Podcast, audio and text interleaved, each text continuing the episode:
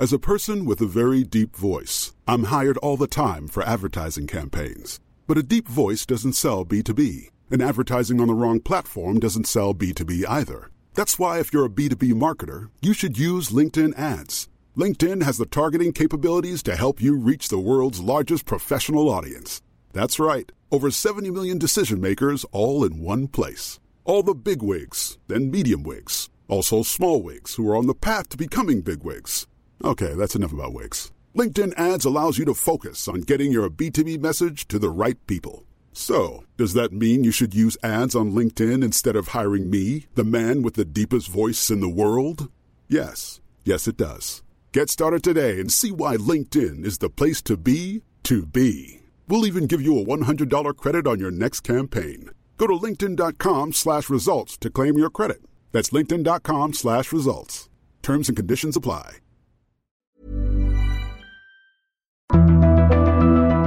We live in a world where the news is at our fingertips, where we're one click or swipe away from the latest headlines.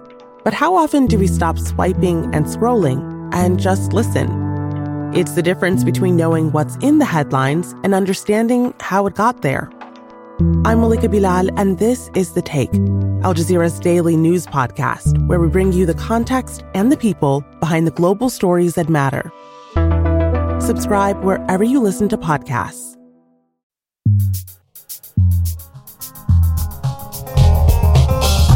Emilie Nicolas, host of Detour. Hi, Jesse. Hi. On the show today, War of the Words. We're going to do a fact check on some of the early claims and posts that are circulating about the war in the Middle East and the conversation you can't have about that war. Seems to be the kind of conversations you and I always have, Emilie. Yeah, no, we love the, those conversations, the ones we can have. Welcome to Short Cuts, where we talk shit about the news. And a warning we will be talking in detail today about some of the worst news that you can imagine, including sexual assault and violence against children. So please take care. This episode is brought to everybody by Lauren Sawant, Sasha Richer, Nick Duranlo, Kyle Wiens, Neil Douglas Fraser, Lisa Gall, Wade Potts, and we asked broadcaster Terry O'Reilly if Canada is better or worse because of Canadaland. Journalism is clearly under siege right now. There's a lot of mistrust and distrust and misinformation. I think Canadaland asks a lot of the right questions because they're independent. I don't agree with everything I hear, but I think that's actually important. I think that might be the point. And I really enjoy the long form series that Canadaland does, like when Commons did that deep dive into the world of hockey, which was eye opening to say the least. So, is Canada better or worse because of Canadaland? Well, my vote is better.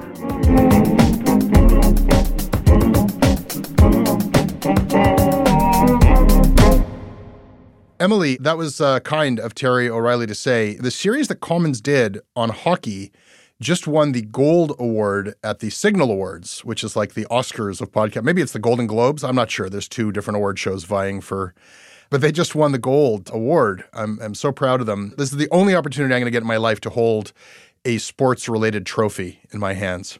Oh, that's good. good for you, Jesse. Listen, it's crowdfunding month. And when I think about the work that they're doing over at Commons, it really speaks to me about just what Canada is so terrible at. Like, I couldn't believe that nobody had done any long form journalistic work into the dark side of hockey. Even with all of the news this past 12 months coming out of hockey, we were the first to do this journalistic documentary series about the history of hockey. It's like wonderful to see them honored in this way. Like this is like they're going against all of the sports documentaries, like the 30 for 30. Like this is like all of the best podcasts in the world, and we were deemed the best. So I just want to congratulate my colleagues over there. And yeah, encourage people. Like we just we need it now. I know it's like undignified. Like would Canada be worse off without us? Think about it. But like those are the stakes that we're up against here. Everything is just more dire than ever in terms of the odds that are stacked against journalism. I, I, don't think it's an overstatement to say that journalism is fighting for its life right now. And we take this one month out of the year to make a direct appeal for people to support Canadaland and to, and to think about that like legitimately like what what do you think should we be here do you value it because it's the only way that we stick around is if people support it. What do I think? I think it's awesome. I think we really should be doing this. And we're going to be, you know, talking about the, the topic of the day just in a minute, but just how hard it is to even just be looking at what is true, what is not true. And when you see the, the state of the world right now, having quality journalism feels like it's more important than ever. So support us. I did note that in Terry's response that this is a widely felt thing, and I think we're going to see evidence of it today. It's so hard to figure out what information you can trust and what you can't. Mm-hmm. We do we do a lot of different types of work here, but uh, what we're going to do today. Diving into information people are getting and just sort of helping you understand like, did that happen or did it not happen? Sometimes that's the work that people need. It takes so much time. It's incredible to me how quickly misinformation can spread and how much time it takes to untangle it. I don't know how much more direct I can put this. Please support journalism. Please support Canadaland. Please support news in Canada, or we will not have any. And we want to do our best work for you. We want to win awards. We want to do our best work not to win awards, but it's nice to win awards. We want to make you proud. I feel pretty proud of Commons today. Go to canadaland.com slash join. If you become a member, you will get access to Commons new season all about cults in Canada before anybody else. And you'll get all kinds of other wonderful perks and bonus things. We have an interview with Margaret Atwood, unlike anything you've heard, I think. We're going to be putting up more and more of this stuff all month. Please go to canadaland.com slash join or click on the link in the show notes. Thank you. Okay, Emilie, shall we do the show? Yes, sure. Let's get into it. Israelis living in the areas surrounding the Gaza Strip have been evacuated, and rockets continue to shoot out of the enclave. The more than two million Palestinian people inside are trapped, as it is pummeled by heavy weaponry day and night. Uh, we walk door after door. We kill a lot of the terrorists. They are very bad. They cut head of children, cut head of women. One moment we're running away from missiles, and the next moment we're running away from bullets. I honestly did not think I was going to make it. I don't know how it is going to end, but the end will not be happy for nobody. Emily, uh, Saturday was an awful, awful day. It was, um, I think, the phrase that people are familiar with now the worst massacre of Jews since the Holocaust. And I think by now people are familiar with the basic timeline and the overview of what happened. But what happened online and what this conflict unleashed was uh, it's been described as the worst barrage of disinformation and informational chaos in history, uh, sort of a perfect storm. There have been some reports just on how people who are tasked to fact check and debunk and check claims were just deluged. The changes to Twitter couldn't have happened at a worse time. The information reported that on Twitter, X, whatever, Elon Musk stopped using software that Twitter had used to identify organized misinformation. And combining that with the change to the blue checkmark policy, it created a circumstance where rather than suppressing misinformation, it amplified it. Almost instantly, new information would get torqued or skewed, or people would contest it and refute it. And sometimes misinformation would be used to refute real things. So there's fake things that people believed as truth. There were true things that people tried to debunk as fake. We're going to post a list of open source intelligence accounts, OSINT, like people who are doing the hard work. They're really like blowing into a hurricane, trying to push back against all the stuff that's going around.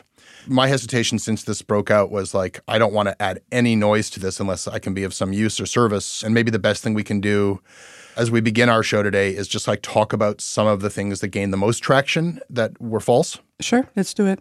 Okay. In general terms, there was a, a lot of tactics used where fake footage or old footage was passed off as new. There was video game footage that was passed off as like video footage of, of a Hamas attack. There was videos of like fireworks celebrations in Algeria that were uh, passed off as uh, Israeli strikes on Hamas a lot of hearts and minds stuff. Like here's soccer hero Ronaldo holding the Palestinian flag. That was a fake image. There were images from the Syrian civil war repurposed as if to look like it had happened this weekend and presented as this is happening in Gaza right now. It was actually something that had happened in Syria. This is confusing as well because there were videos. Uh, oh, look, they're using white phosphorus, this banned weapon And in fact, that was video footage of Syria. Mm. But now there are new videos that purportedly show white phosphorus being used in Gaza. And I don't know if those ones are real or false. There's also been widely circulated news about the political impacts. Is this going to mean that the normalization talks between Israel and Saudi Arabia are going to be compromised almost immediately? It looked like news reports that like Saudi Arabia has called off talks with Israel. That turned out to be a, a fake report. And then even like the Wall Street Journal had this big report about they have proven that Iran funded the Hamas attack and all of their sourcing was from unnamed Hamas sources, whereas Hamas officially denies that, as does Iran. And that story is kind of falling apart. So that just might be misreporting, not necessarily intentional misinformation, but no one has been able to independently verify that. People, by the way, the BBC's Shayan Sardarizadeh, I hope I'm pronouncing that correct, has been doing incredible work fact checking one of the accounts that we'll put in, in the links here. But I want to kind of get very specific about a couple of the most inflammatory accounts that are becoming part of like an informational war campaign. And I'm sure you've seen, Emilie, the accounts and uh, claims of Hamas using rape as a weapon of war. Yes. As far as I have been able to determine, the early accounts of this all came from one article on the website Tablet that was written by Liel Leibovitz who used to do work for the Israeli Defense Forces in their in their communications. He interviewed survivors of the massacre that took place at the rave and quoted an unnamed survivor as saying that women have been raped at the area of the rave next to their friends' bodies, dead bodies. That's sort of the one source that later was seized upon in millions and millions of tweets and accounts that uh, Hamas is, is uh, not just killing people, but raping people. And I haven't seen any other media independently confirm that that has happened at that rave. I will say that there is photographic evidence that is suggestive of sexual assault by Hamas. CNN authenticated a video that a lot of people have seen where a woman is sort of dragged by her hair out of a Jeep by a Hamas militant, and she's bloodied, and the seat of her pants are completely covered in blood. And BBC identified another young woman who's been identified as Shani Louk. A lot of people have seen this horrible image gone viral of uh, Hamas back in Gaza parading the body of a young woman through the streets in the back of a pickup truck. You can't tell if she's unconscious or dead. Her mother has reason to believe that she's alive. A report later contained that information, but she's uh, stripped to her underwear. Her mother was able to identify her by her hair and her tattoos. And we see Hamas militants parading the body, sitting on the body. Her legs are bent at unnatural angles. A man grabs her hair, another man spits on her body. So she's sort of um, being paraded around as a trophy of war. And I think that's suggestive of sexual assault. So that's essentially, if you dig into this, uh, what exists at this moment in terms of accounts of sexual assault. This does not get easier at this point. The other thing that a lot of people are hearing about are murdered infants and children by Hamas. The specific claim that has become very controversial is uh, a claim that came from the Kfar Aza Kibbutz news organization I24. A bunch of reporters were granted access to the site of the massacre at this kibbutz. Foreign press were allowed to come in and talk to the soldiers, I believe after bodies had been removed from the site. And a soldier told an I24 reporter that um, about 40 children and babies had been killed and their bodies uh, taken away in gurneys, and that some of the babies were beheaded. This quickly became 40 babies beheaded. And the reporter clarified I, I, didn't say that there were 40 babies beheaded. I said that according to my sources, there's something, we don't have an exact count here. We don't know how many were how many were beheaded and how many were killed otherwise, but it seems like those those are the numbers, and it's children and babies. And now this has become a point at which a lot of people are saying fake news, fake news. She's walking it back. Who else has verified this? We're just hearing this from this one reporter. I do not know what the, the bottom line here is. I can tell you, though, that she is not the only reporter. There's a French reporter from the news organization LCI who says that she has independently confirmed this. That her sources include the Israeli army, internal intelligence service, and she has received atrocious images which reached me and which I was able to cross check. We later got similar accounts from CNN. This is the saddest part of liberating and taking back control of this kibbutz. It's been a two-day fight. There are bodies everywhere. There were so many murdered members of this kibbutz. Men, women, children, hands bound, shot, executed, heads cut. And later, CBS News confirmed this as well. It's really hard to just listening to you. I think a lot of listeners are just probably just like I am right now, having a hard time just because uh, uh, the thing about podcasting is that you just hear so you can picture in your head, right? Yeah. So there's a lot of images that are probably circulating in our in our listeners' uh, mind right now. Everyone is so traumatized right now, and yet this is sort of uh, the duty to bear witness. I don't want to get too thoughtful about this just yet. We'll, we'll, talk on the back half of the show about, you know, I, I, guess what we're going through in some of the wider context. I guess all I'll say, because I'm getting into such graphic detail and it's so awful, is that it is important to know just like what can you believe, what happened and what didn't happen, because it's so emotional and it's so divisive and political. And th- there are sides who are weaponizing information almost instantly. So we have to start the work of separating fact from fiction. So I think people should be very, very careful at this early moment in calling something a lie or trying to debunk information. And I think it's a hard thing to balance, trying to figure out what's true. But when we see slight discrepancies or information hasn't come in yet, what I'm hearing from people in Israel uh, who I'm speaking to and from journalists covering this is that we're still in a hazy period this is just days away from a thousand people killed. And the exact manner in which they were killed and how it was done, it's going to take time to get that historical record together. And the early news reports in this atmosphere with so much noise and static, it's not surprising that some details later, numbers change slightly, but that work will be done and we will know what happened. Maybe it's an opportunity to wait before weighing in. Right. I agree with you that you know, when um, war is a mess and attacks like this are always um, super messy. And if we compare this to other recent historical events where you've had attacks like that, it always takes some time for people to get their facts straight. People tend to measure numbers in terms of their emotions. So if it the pain is a lot, the most is going to feel like the truest number.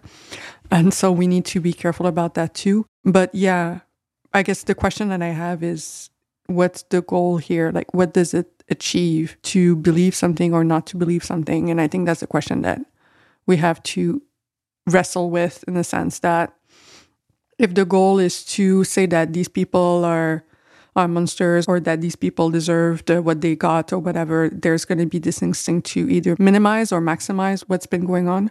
I think we need to be careful about what those instincts are because if we look at the facts or you know the scrapes of facts that we have and we're not careful about what our feelings actually are we don't know how those feelings are actually impacting the way we are looking at the information that we have or the misinformation that we have just be careful about how our hearts are putting a filter into everything that we see and read right now I, think that's very good advice, and I, I, think you know everybody who follows this in any way has strong feelings about it. But we hope that what people believe will be based on what happened. And so we have to start with truth. Right.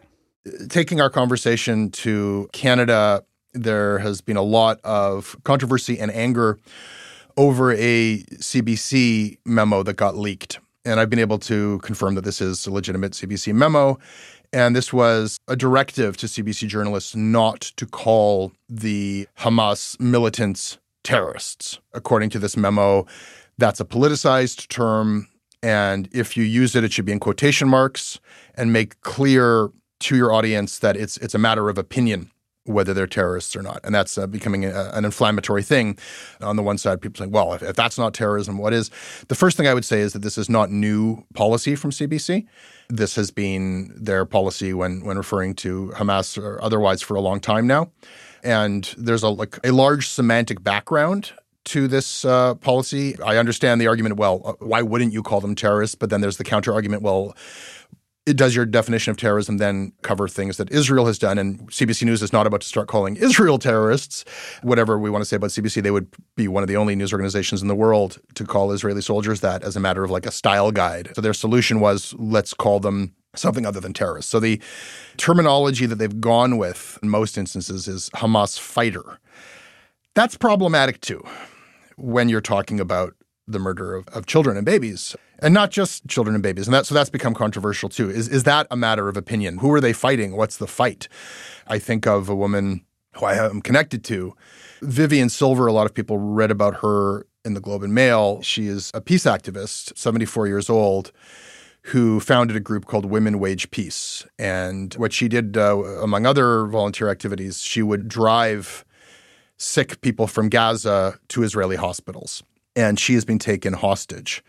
She is the cousin of my aunt. Um, I don't know her. I'm not claiming any kind of anything based on that. It's uh, mm. this is what my cousins and members of my family are wondering is what's going to happen with her, and they're they're hoping that against hope, I think that it works out okay. And to describe her altercation with somebody from Hamas as an altercation with a fighter, I don't know if that terminology is neutral either. So I don't know. Uh, we're going with militant over here. You know, I'm just trying to be descriptive. Mm. I'm just thinking uh, that's the same terminology that's used to describe ISIS as well. We're talking about ISIS fighters usually in news reporting, mm-hmm. regardless of what ISIS was up to. That's the word that they went on to. So I think I think the logic is probably trying to keep not having discrepancies in terms of what kind of vocabulary they're used before. And the thing about words is that it's really hard to get any kind of connotations out of them. I just have a lot of empathy for people trying to find words that do not trigger anyone this week. It's like impossible. There's always going to be people criticizing their job and there's always things that they could do better, but like, fuck, this is, you cannot find words that nobody's going to have something to say about. Because that's the thing that words do. They describe realities and assign the meaning to reality. That's what words do. Yeah. And because people don't agree on the meaning of reality, there's always going to be issues with word.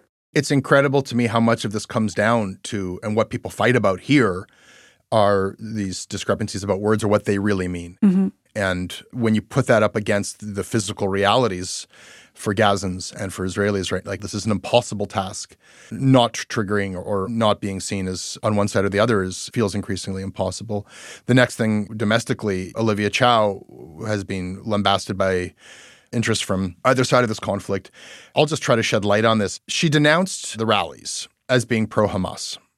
And this was a source of a lot of controversy that a lot of people, I think, who went to the pro Palestinian rallies in Toronto and elsewhere did not believe that they were cheering on these atrocities, that they were not cheering on Hamas. And Olivia Chow's interpretation of this was offensive to people. The reason why people believe these to be pro Hamas protests in Toronto and Montreal, those are the two that I've read the organizers' messaging, is because they are explicitly advertised as uh, celebrations of Hamas. This is what was said by the Palestinian Youth Movement in Toronto. Let's celebrate the heroic resistance in Gaza with over 30 Zionist hostages. It's now over 100. The resistance's offensive attack has shaped a new precedent for our national liberation struggle, and we remain steadfast in our right to resist by any means necessary. We call on our people in the far diaspora in Toronto to uplift and honor our resistance and our martyrs. Similarly, the language from Solidarity for Palestinian Human Rights McGill explicitly defined this rally as a celebration of Hamas as, as heroes. I don't believe that everybody who attended those rallies read this literature. I know that a lot of people were there to lend support to the idea of a free Palestine. But if you want to know where the idea came from, the reason why politicians denounce this as a pro Hamas series of rallies is because that's explicit in messages like that. I don't know that they wouldn't have done that anyway, regardless of the organizers. But sure, it, those organizers didn't help at all. no. And, and I'll, I'll, say this I know that uh, Jewish groups were specifically asking for these protests to be shut down, not because they felt oh, I don't agree with that, but because they felt that there was a high probability that hate speech would occur. And I am not aware that there was hate speech. I am not aware that there was violence. I've gone over the reporting of these protests and these rallies, and as far as I'm able to discern, these were peaceful protests. Um, I believe that a Hamas flag was waved at the Toronto rally. So uh, some people will say that, well, that there is hate speech. I know that in Edmonton, a speaker was saying there are no civilians in Israel. It's all about the words. People are saying, well, if there are no civilians in Israel, you're calling for genocide in Israel. But, you know, if we are to define hate speech as explicitly anti Jewish, I'm not aware of any messaging that I think would withstand a, a legal test of, of what Canada considers hate speech. Yeah, the protest bit has been very tricky because one thing that's been on my mind a lot, there's been a lot of people over the last couple of days that have compared the attacks by the Hamas to kind of Pearl Harbor or 9 11 or something in terms of the shock of how many Israeli deaths. When those comparisons are, are made, one of the things that, that have come to mind is just when Pearl Harbor happened, there were days and weeks of just grieving for the American soldiers and whatnot. And then war in Japan and then atomic bomb. And then the same thing with 9-11, you know, the, the time for response and then that led to the invasion of Iraq. You had a lot of time there. And so people were able to mourn and be in shock of what happened and just deal with the horror. But as the 21st century is accelerating, what's going on that there is not that time and it's making everybody feelings being on top of one another. There's no time to grieve what happened and there's no waiting for the other shoe to drop. And so when I think of those rallies this weekend, I think some of the organizers, there's just a very horrendous joy that happened. But I think a lot of the people were just, first of all, afraid of the response that is already going on as we're speaking now. And that on top of people being, how can you be in the streets waving those flags right now? While mm-hmm. the level of emotions, I think, partly speaks to just the lack of time that we have. We used to have way more time to be able to have one event after the other. And now there is none of that. And so people are just, how can you be talking about free Palestine while, you know, the bodies are still warm? And that's basically the psychological clusterfuck that uh, I think a lot of people have been, or at least that I've been in myself as well. You have to deal with everything at the same time, trying to understand everything at the same time. And there's not even the time to get your facts straight. And you're trying to figure out what the next step is going to be. That's uh, 2023 for us. I think that a really astute observation, and I think that this is an unprecedented type of uh, trauma, an unprecedented version of you know familiar historical events. The ability to document these things as they happen, the fact that things are instantly turned to propaganda, the, the fact that things that didn't happen are instantly circulated as real. There is no time. There's no you can't catch your breath, and then the way that everybody's responses gets interpreted by everybody else. We really are on the brink of just pure chaos, and so the impossibility of making any sense of this right now what else can we do? Emilie, there's, uh, I, I, think that what happened is more important than what you and I think about it. But I, I do think there's a place for a conversation about our thoughts on this and also just to provide some wider context. So let's do some ads and stuff and then come back with that. This episode is brought to you by Squarespace, the all in one website platform.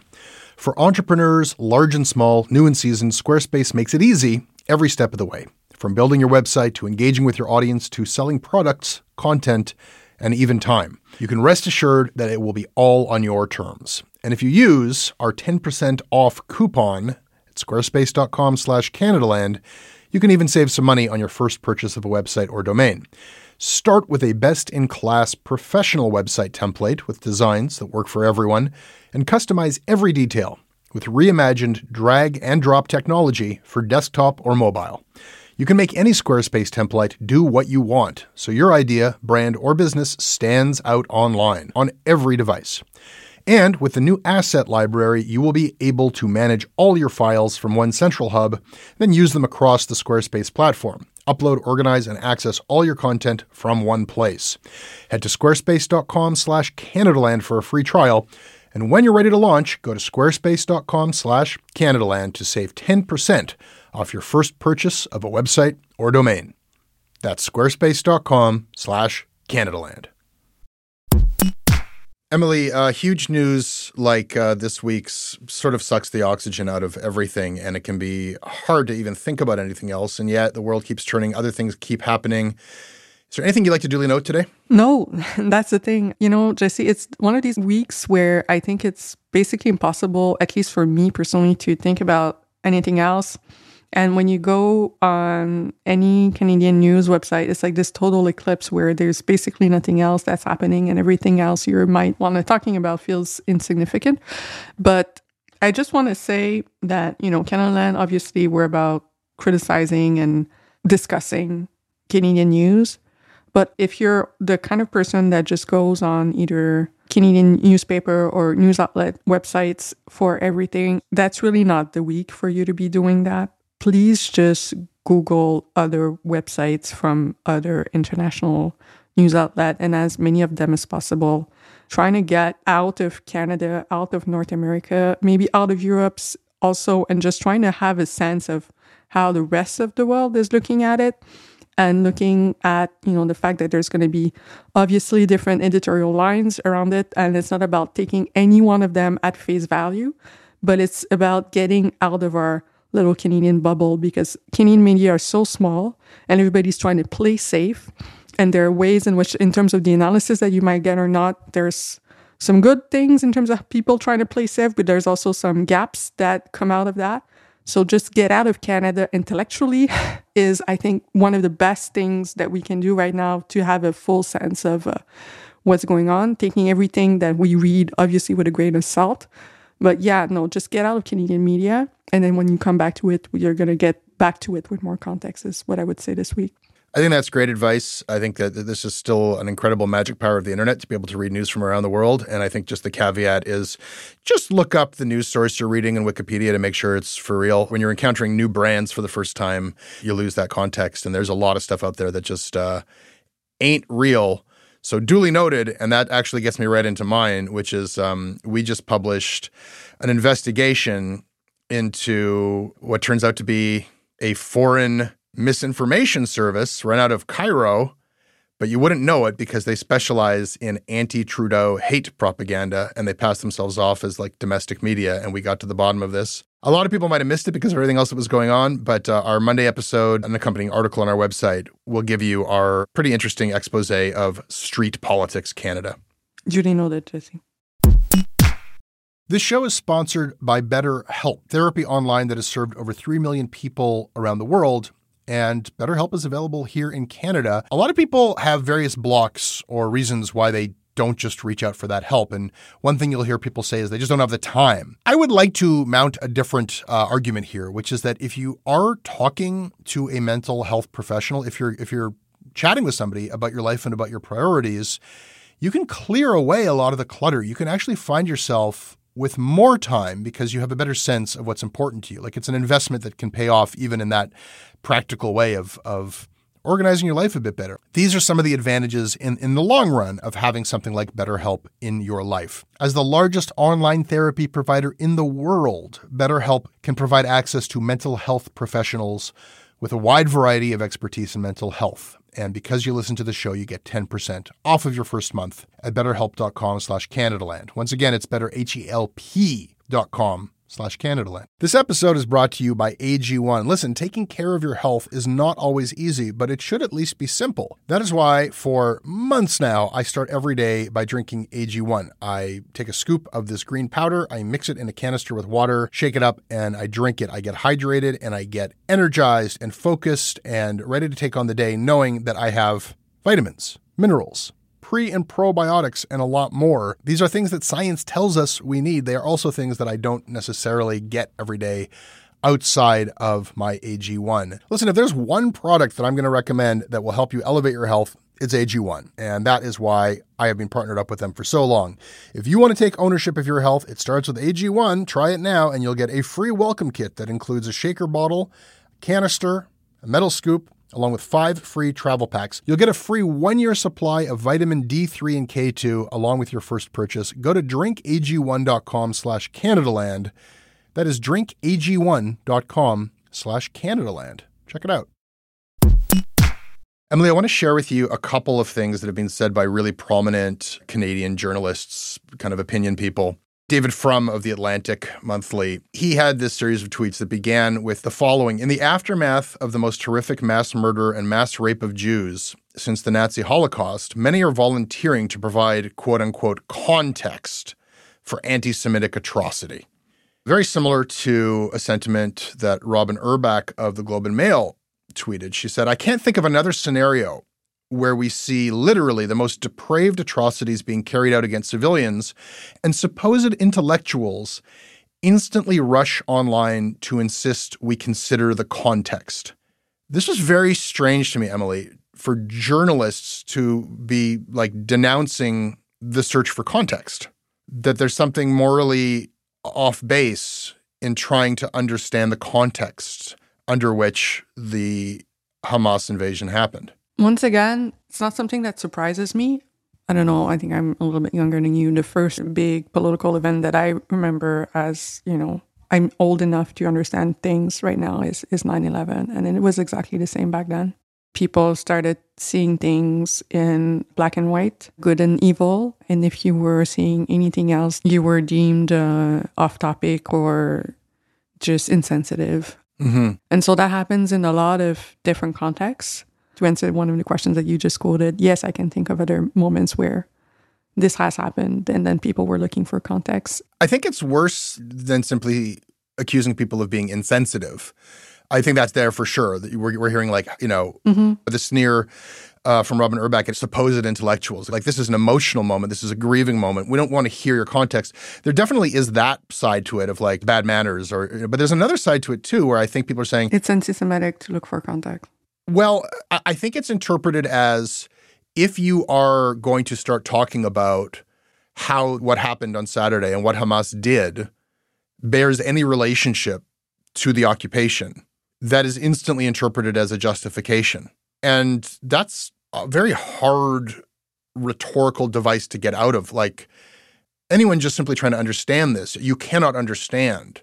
Like even just explaining it to a child, well, what is this fence that they bulldozed? Why did they do it?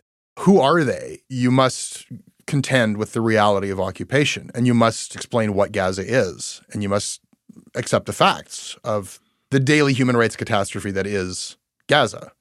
But we're at a moment where those words, like I know people, like, oh, okay, here we go. It's a justification, it's a rationalization. You get very quickly to he's saying they deserved it. Mm-hmm. More violence was inevitable is not the same thing as saying they deserved it. Yeah, what you say makes me uh, question when is the right time to talk about the abuse against the human rights of the Palestinian people in Canadian media. And that's the thing, right? It's like now is really not the time because of what happened on Saturday. But then when was the time? When was the nonviolent way to do it that was acceptable? It wasn't the UN. Mm-hmm. It's not BDS. So what is it? And so I think one way to look at those quotes and be is to look at, you know, there's obviously, you know, rhetorical issues there and a line not being drawn between explanation and justification. But there's also the fact that we don't want to talk about Palestinian the Palestinian people and we don't want to talk about it. And now it's because of what happened. But last week or three months ago and six months from now it's going to be for a different reason. But there's always going to be a good reason not to talk about it. I think that just looking back at what you said in our earlier conversation to this question of bad manners and you know give these traumatized people a chance to grieve yeah. why do you have to have these rallies now? What, what, this is in such poor taste et cetera et cetera. I think that people understand that the israeli response follows the atrocities so quickly that it is exactly in this moment when policy is formed and a response is formed and so, if the idea is that they need to wait, will that be too late to be heard? I'm just on the Al Jazeera website right now. Mm-hmm. And we're on Wednesday, and the information they have is that the death toll in Gaza, in terms of the response, is now at least 950 Palestinians, including 260 children. And the power just went out in uh, all of Gaza. There is one power plant. Yeah. And so there are Palestinian doctors who are pleading because uh, they cannot run hospitals without power. And that's the thing with Gaza is that there's the people who are killed by, you know, the bombs and whatnot, but there's also the people who are killed systemically by the lack of food and water and electricity and just the inability to leave to get urgent medical care. And so the life expectancy kills people in a different way. We don't have the time to be, let's put that aside and talk about Israeli death, and then we'll deal with Palestinians in a different episode. Like all of that is happening right now. And there's a lot of fear because the means in terms of weaponry in this conflict has always been incredibly unequal. So yeah, that that what makes it so difficult and so emotional to actually look at those numbers and be where Wednesday you guys are listening to this on Thursday. I don't know what Thursday is going to be looking like. Not good. You know, things are going to get much, much worse. The effects are simultaneous. Everything happens at the same time. And mm-hmm. this is a, like a fulcrum. This is a turning point. It's a turning point for policy. And that's not something that I, I even know that this conversation about facts and media and opinions will have the slightest bit of influence over. I'm not even talking about our conversation, but all of it. Mm-hmm. But it, it is a decisive moment for everybody who is touched by this. And I think people need to be really, really aware that interests on either side are seizing upon this moment to make demands of us. It's an extension of these calls for like now is not the time for context even. Well if this is rendered explicit again in tablet by the same author Liel Leibovitz who the article is titled us and them. Your only two choices are zionism and anti-zionism pick wisely wow and he writes you can no longer be a zionist who supports a two-state solution you can no longer see yourself as a zionist who believes in a binational democracy shared with Arab neighbors. I don't know by what authority, by fiat, he is seizing. He's telling me what I can and cannot be. I know that people are feeling the same way. I've had conversations with friends and colleagues who feel like they can't publicly express any sympathy for the Israeli victims, who they obviously recognize the atrocities of what happened. But they feel that to say so publicly, to express sympathy for the victims and the survivors, would be to lend comfort to the enemy and to help build the case for what is already happening in Gaza. So people are being told, as a political instructive, you must separate yourself from your own humanity. I've talked to people who say, I can't be publicly seen to be policing the resistance because there are these demands being made. Will you denounce Hamas before anything else we talk about? And this shuts down people's ability to express basic humanity the exact same thing is happening on either side. And and so I'm being told, you know, if you want a safe Israel, everybody's got to get on side against the Arabs. We all need to stand with Israel, whatever it does next. And you know, a week ago, Israelis by the thousands were turning out week after week to protest the Netanyahu government. But now this context to connect anything with the occupation that lends comfort to our enemies. Do you know where where Jews are still allowed to criticize Israel? Where? Israel. in, in Israel. What we are being told in the diaspora mm-hmm. is very different than the conversation that's taking place in Israel. This is from the editorial board of Haaretz, which is one of the largest newspapers in Israel. Yeah. The disaster that befell Israel is the clear responsibility of one person, Benjamin Netanyahu, the prime minister, who has prided himself on his vast political experience and irreplaceable wisdom in security matters, who completely failed to identify the dangers he was consciously leading Israel into when establishing a government of annexation and dispossession, and when he appointed these horrible racists to key positions while embracing a foreign policy that openly ignored the existence and rights of Palestinians. There, you are not a traitor to make the obvious conclusion, which is if you're going to put a corrupt thug like Netanyahu in power, the deal is he keeps Israelis safe. And he could not have failed more miserably. You know, I often hear, and that's a great example, that you can criticize Israel better in Israel than in the diaspora. And that's very true in some ways. There's also quite a few Israelis who are going to Canada, sometimes as international students and whatnot, because of the very hard limits on academic freedom when you're trying to do work, criticizing Israeli nationalism when you are in Israel. So it's a thing where I guess the more mobile you are, maybe the more freedom you, you have. It's very tricky. And I, and I just want to say that it's hard for everybody, but one thing that's been on my mind is both the, I guess, the Israeli left and the people in the diaspora who have been supporting Palestinians here. It's probably harder than ever to hold that line in terms of, because it's family conflicts, right? It's family conflicts most of the time. Mm-hmm. It's very tricky to also be joining those kind of resistance or, or critiques when you see people lacking respect for the death that we've seen as well. And so it puts people between a, a rock and a hard place. And the same thing goes as well for a lot of people who are constantly, you know, trying to name, you know, the occupation and the and the settlement and everything that's been going on and are now having to defend themselves from being associated with uh, the Hamas every time they open their mouth. It's exhausting, and I think a lot of us are, you know, watching this and being traumatized, but there there's different level of trauma.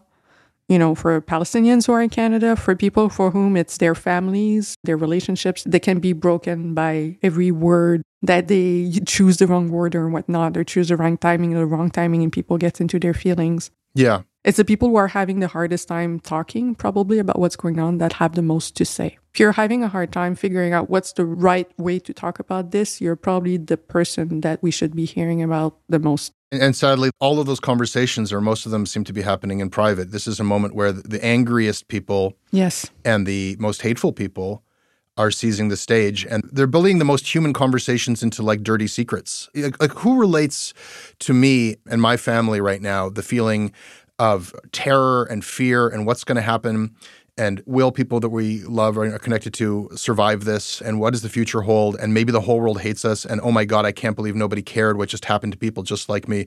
Who possibly out there feels the same way we do? Mm-hmm. the Palestinian diaspora. Like mm-hmm. that's who feels that way and those conversations are almost forbidden. And I feel bullied. I feel that people are saying that you must pick a side, you must fight your enemy, and any contradictory thoughts or even humanistic thoughts must be banished from our brains. Emilie, like, I think that Israel should exist, and I think that Palestine should be free. And if I'm going to fight for anything, it's the right to think both of those things. Mm. I'm going to protect my right to value human life on either side of that fence. And that's not both sidesism. No, because you can say that. And then once you've said that, you go into how to how to get into it. And then you start to be, okay, here are the power dynamics, here are this and are that. When people talk about both sidism, what they, I think most people mean is lack of recognizing the power imbalance. I think is what people are talking about. They're not talking about we value human lives, whether they be Muslim or Jewish. I, I really hope that's not what the criticism is. You know, we've been talking about the people being, you know, you, you are with us or or against us, and I've been having George W. Bush voice in my head saying, you know, every nation in every region now has a decision to make. Either you're with us or you are with the terrorists. And we know where that leads. We have been dealing with the consequences of that for the last 20 plus years. I'm not, I'm not talking about anyone in the Jewish or the Arab diaspora right now. I'm talking about, you know, good old waspy Canadians, North Americans. Right now, I feel like we are reliving a sort of that moment. Mm-hmm. And it scares me because the ability to hold different things to be true at the same time and to hold different peoples in your heart at the same time. I don't know if the opposite of having learned from our mistakes, I feel like our the space in our hearts has just been shrinking. and our ability to understand complexity has just been shrinking, probably because we're exhausted, but it's it's definitely not there for a lot of people. It's the only thing we can do is to try to open that back up. There's no control or power. It's a moment of total powerlessness that everyone is feeling, except for that the ability to still give a shit about one another, the ability to find the nuanced, and and and you have to be brave to do it. To actually consider a good reason why somebody w- might have gone to that rally is a forbidden thought in some conversations I'm having with people I care about very much. But that is the thought to fight for. That's the expression to fight for. Yeah, every interview script needs to end, it seems, with uh, Do you have hope for peace one day? Blah, blah, blah. And it seems to be like every every news anchor needs to end every interview like that. And it kind of pisses me off because people seem to be thinking that peace is just this formal thing that's out there that's going to happen with like a different bunch of guys sitting around the table. But peace is something that all of us do. It's waking up every day and choosing peace. Peace means holding space for people in your heart. Peace means listening to one another. Peace means not bullying people. Mm-hmm. It means being able to ask questions about other people's motives rather than assuming them. And it means being able to have hard conversation other than in just hush hush ways with the people that you've trust the most in your entire life because you don't feel safe speaking about what's really happening to you with anyone else. Uh, when you're at that level emotionally, you're not at peace, even if you're here in Canada. And I feel like here, there are many ways in which in our universities in our medias we're feeling you know we're not at war but there are elements of war culture that is definitely affecting all of us and so yeah instead of being like yeah one day there might be peace how about we just do peace as an action and just trying to do peace every day? On this in the way that we report on this or talk about this if we're journalists but as a way that we trying to reach out to other people of different faith in the community and trying to listen to their to their perspective on all of this and hold space for their mourning because that's the thing. A lot of people are in mourning as well. There's a lot of anger. There's a lot of different things that are happening but let's just try to hold space for one another. I think that's what peace means to me. Emilie, this is uh, a hard week to come on the show. Thank you for coming on Short Cuts. thank you jesse If you value the work that we do, if you value uh, the existence of journalism in this country, you, you need to support it, or soon there will not be any. It is our crowdfunding month. Please go to canadaland.com slash join or click on the link in your show notes. I can be emailed about today's episode at jesse at canadaland.com. I read everything you send. Emilie, where can people find you? Not X. I mean, I'm still there, but it's a dumpster fire at this point. I don't want to invest time and energy in it. you can find me on Instagram, which is a little bit more, I don't know, peaceful to me at this point. And obviously, Le Devoir and on my own show, Détour. Please listen to it every other Saturday. And I understand that Detour is going to be covering this conflict as well. Yes, absolutely. We're going to have uh, Michel Cormier, a former executive director of Radio Canada, to be is going to be talking about us about how the hell do you get quote unquote fair coverage on a kind of conflict like this this Saturday. Aha, uh-huh. check it out. This episode is produced by Jess Schmidt with additional production by Caleb Thompson. Our managing editor is Annette Ejiofor. Our editor in chief is Karyn Pugliese. Our theme music is by So Called. Syndications by CFUV 101.9 FM in Victoria. Visit them online at cfuv.ca. You can listen ad free on Amazon Music, included with Prime. Boom, boom, boom.